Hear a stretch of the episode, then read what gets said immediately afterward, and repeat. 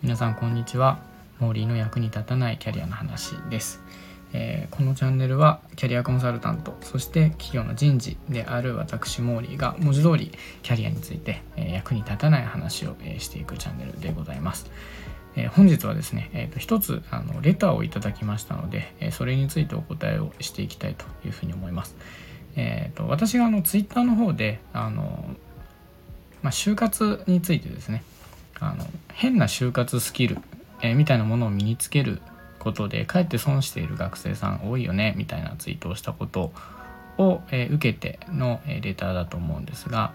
変な就活スキルとは具体的にどのようなものがありますか？という、えー、ご質問というかをいただいたので、え、それについて答えながらですねそのキャリアっていうものを考えるにあたって、え、この変な就活スキルみたいな、え考え方っていうものどういうものなのかなというところ、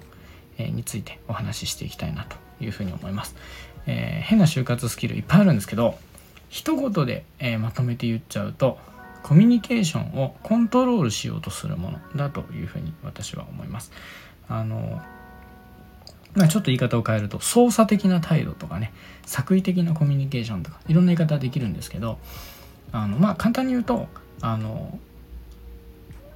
まあ相手を、え何かしらの形で操作することで、ま、高い評価を得ようもしくは気に入られようというふうに、え、技術的に、え攻略していこうというふうな、え態度ですね。あの特に昨今、えー、まあ、就活の受験化とかね、えー、いうふうに言われたりもするんですけど、あのまあ、要は選考を突破するみたいなところで言うと、え就活のスキルみたいなところを、えまあ、学ぶこういうふうなところが就活の、ま、メインの活動になっていきつつあるなというふうに感じるところであります。で、えー、そういったね今の就活スキルっていうものっていうのは、まあ、簡単に言うと効果的な伝え方みたいなものばっかりなんですよね。で、え、こういう何を伝えるかではない、えー、伝え方どうやったら高い評価が得られるかどういうふうなコミュニケーションの形をとれば気に入られるかこういうふうなことを、え気にしすぎるせいでかえって何を伝えるかという大事な部分がおろそかになってしまう、えこういうことをしていくことで、えー、まあ、かえって評価が得られなくなってしまう。みたいなことが非常にあの最近増えてるような気がします。私が面接官をやっていても、えー、そういうふうに感じることっていうのは結構実際ありますね。じゃあどうするかっていう話なんですけど意外とその伝え方みたいなところを気にしすぎるよりも、シンプルに何を伝えるか。ということについてきちんと向き合って練り上げていくことの方が就活においては意外と近道だしその後就活を経た後ですねその後の、えキャリアというものを考える上ではこの何を伝えるか、えこういうふうな部分ですね何をの部分をきちんと練り上げていくこういった態度の方がずっと大事になってくるよということをお伝えしたいなというふうに思うんですね。なんですけど、えー、やっぱりあの攻略法だったりとか、まあ、ノウハウみたいなもの。面接で評価される答え方みたいなね、えー、こういうのってあの目を引くんですよね。困ってる人に対してダイレクトな解決策のように見えちゃう。っていうのは分かるんですよね。不安にこうちょうど刺さるみたいな、まあ、そういうのあるじゃないですか。なんかあのダイエットしたい人が何かこれをすれば痩せるみたいな。のに飛びついちゃったりとかあのもっとちょっとあのあまりいい例ではないかもしれませんけど、えーと、もっと嫌な話で言うと例えばあのがんとかね重い病気にかかった人に対して、えー、ちょっと、まあ、スピリチュアルなものだったりとか、まあ、あの他にもあのエビデンスがきっちりないような、えー、健康食品であったりとかこういうふうなものを、えー、まあ、紹介したりしてそれにすがらせようとするみたいなね、えこういうのもあったりするえー、ようにですね、まあ、不安を解消するっていうところで真偽不明なものだったりとか、えー、これをすれば解決するよみたいなものを、えー、まあ紹介する発信することですがらせるみたいなことってよくあるんですよね。でまあそれに近いことってよくあるよねというのを就活、えさらにはキャリアということについても感じます。例えばあの20代にの間に絶対すべき〇〇のこととかね、え以前あのキャリアが積むみたいな煽り方をすることに対して、え、の、えお話をさせていただいた回もありましたけど、え、何歳までに何々してないとダメみたいなね言い方をしたりみたいなのもそうですけど、え、こういうこうダイレクトに刺さるものが効果的とは限らんよねっていう話なんですね。それが、え、先ほど、えー、からテーマにしている変な就活スキルというものです。一言で言うとコミュニケーションをコントロールしようとするものです。えー、最近、えー、すごく多い例で言うと、えー、評価される逆質問みたいなやつですね。あのまあ、世代によっては逆質問という言葉すら知らないという方も結構いらっしゃると思います。あの私2014年にあの社会人になったんですけど私ぐらいの世代でも逆質問という言葉なかったんじゃないだろうかというふうに思うんですけど今みんな言いますね。で逆質問って何何かっていうとまあ面接とかした時に、まあ、最後にね、えー、面接官から何か質問ありますか？とか何か、えー、聞いときたいことありますか？とかいうふうに言われたりするじゃないですか。これをね逆質問の時間というふうに今言うんですよ。でこれって僕、まあ、面接官やってるのであの私は絶対聞きます。あの何か質問ありますか？じゃなくてまあえっ、ー、と質問だったりとか、えー、何か言い残したこととかね、えー、ありますか？みたいな言い方をしたりすることがあるんですけどこれって言葉通りなんですよ。あどういうことかっていうと面接そして、えー、選考自体がねあの相互理解の場だと思ってるので面接官の側から候補者である、えー、就活生の方にいろいろ聞かせてもらってる。だから逆に、えー、皆さんから聞きたいことがもしあれば不安を解消するために聞いてください。もし言い足りないことがあったら言ってくださいってだけなんですね。なんですけどこれを、えー、その、えー、他の質問の時間と同様に一問一問評価されている時間であると考えてこの最後の、えー、逆質問という場においても評価される立ち居振る舞いをしなければいけないんだそれによって合否が決まるんだというふうな、まあ、オカルトめいた話が広まっちゃってるわけですよ。なのでこの評価される逆質問っていうことについていろんな人がいろんな発信をします。そしてこれが悪いところなんですけどあの就活攻略法みたいなものをね、えばらまいてる側からすると作りやすいんですよこの評価される逆質問っていうのは。なので例えば面接官に嫌あの嫌われないようにこういう質問をした方がいいとか面接官に自分語りをさせたら面接官が気持ちよくなるから面接官個人のパーソナルの自慢話を聞けとかね、えー、こういうふうな話になったりするでもこういうのってあんまり意味がないです。でもっと言うとあの特に新卒に関してのお話で言うとこの、まあ、こびるであったりとか面接官個人に対しての、まあ、すり寄り方ですね。こういうのって結構嫌う人多いですね。でまあ私個人としてはまあそういうまあ、テクニックとしてそういうのが広がっちゃってるっていうのを知ってるのであの、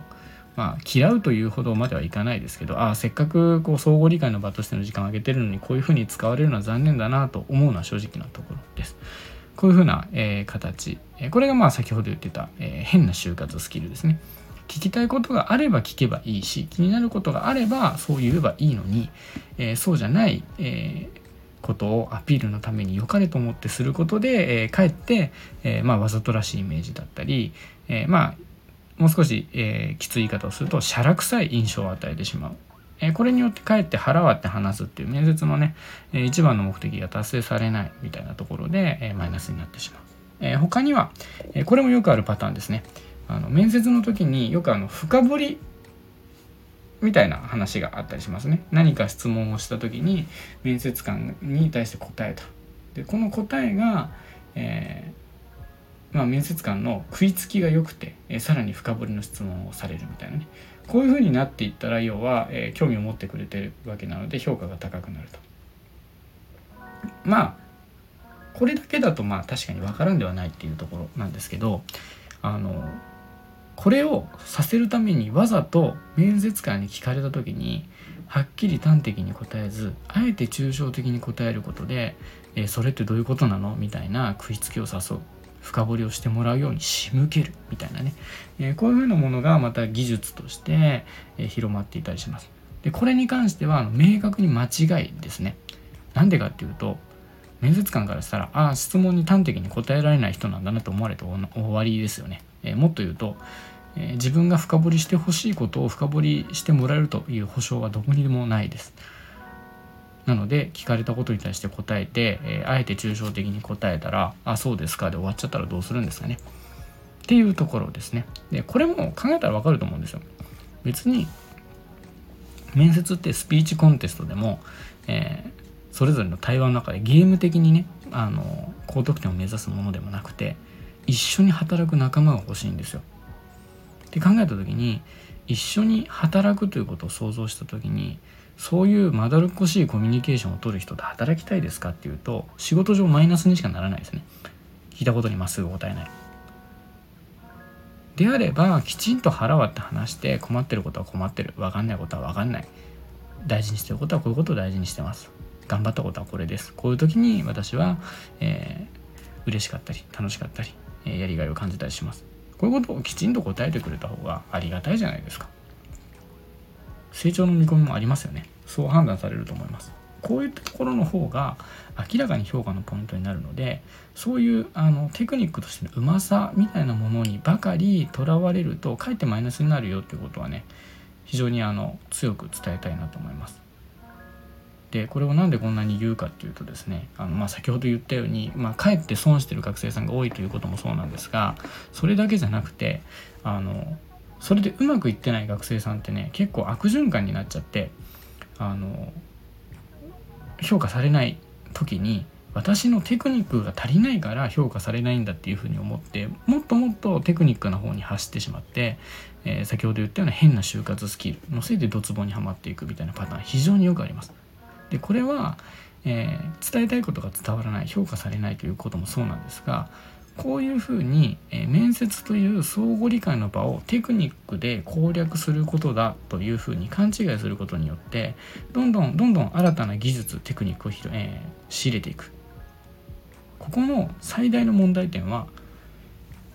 自分が当事者じゃなくなっていくっていうことです就活そのもの自分が働くということが自分ごとじゃなくなっていくんですよ。ゲームとして、えー、口先で乗り切るものだというふうに思って面接をやり過ごすものだと思ってやっていけばいくほど評価の対象ではなくなっていく。なぜならそこにはその人そのものがいないからコミュニケーションというところで得るものはなくなっていくので。この人と一緒に働いたらどうなんだろう。どういうバリューを出してくれるんだろう。どのようにえー、この会社の中で役割を持ってくれるんだろう。こういうところが見えなくなっていくんですね。そうすればそうなるほど話はうまいけどなんかよくわかんない子だよね。ってなったら悲しいですよね。もったいないですよね。というところなんです。これは別にあの私があの何ていうか熱い人事だからとか理想論で語ってるきれい事を言ってるからではなくて単純に合理的な採用活動をするにあたって、えー、そういうふうな、えー、テクニカルなコミュニケーションをし,、えー、していることで評価するという合理性がないからなんですね。なので、えロジカルに見えるけどあんまり意味のないテクニック変な就活スキル山ほどあるのでそれよりも伝えたいこと何を伝えるべきなのかこういうふうなところを練り上げていくその中で自分のキャリアというものに対しての向き合い方こういうことを、えー、きちんと考えていく方がプラスになるよというところですね。あのレターを送っていただいた方に、えー、届けばいいなというふうに思いますし、えー、他の方、えー、まあねあの今回は新卒のね、え面接についてでお話をさせていただきましたが、えそれ以外のキャリアについて考えていらっしゃる方仕事について考えていらっしゃる方にも、まあ、何かしら、え、得るものがあっていただければなというふうに思いながら今日はお話しさせていただきました。もしかしたら今日は役に立つ話かもしれないですね。ちょっと役に立たないキャリアの話からちょっとコンセプトが、えー、ブレブレな可能性がありますが、まあ役に立たないかもしれないですし、え、どっちでもいいですが あのゆるりと聞いていただければというふうに思います。これからもね、えー、こういうふうに、えー話す内容も含めてね、えー、皆さんと一緒に作っていければというふうに思っております。ということで、えー、本日は以上でございます。お聴きいただいてありがとうございました。それでは失礼いたします。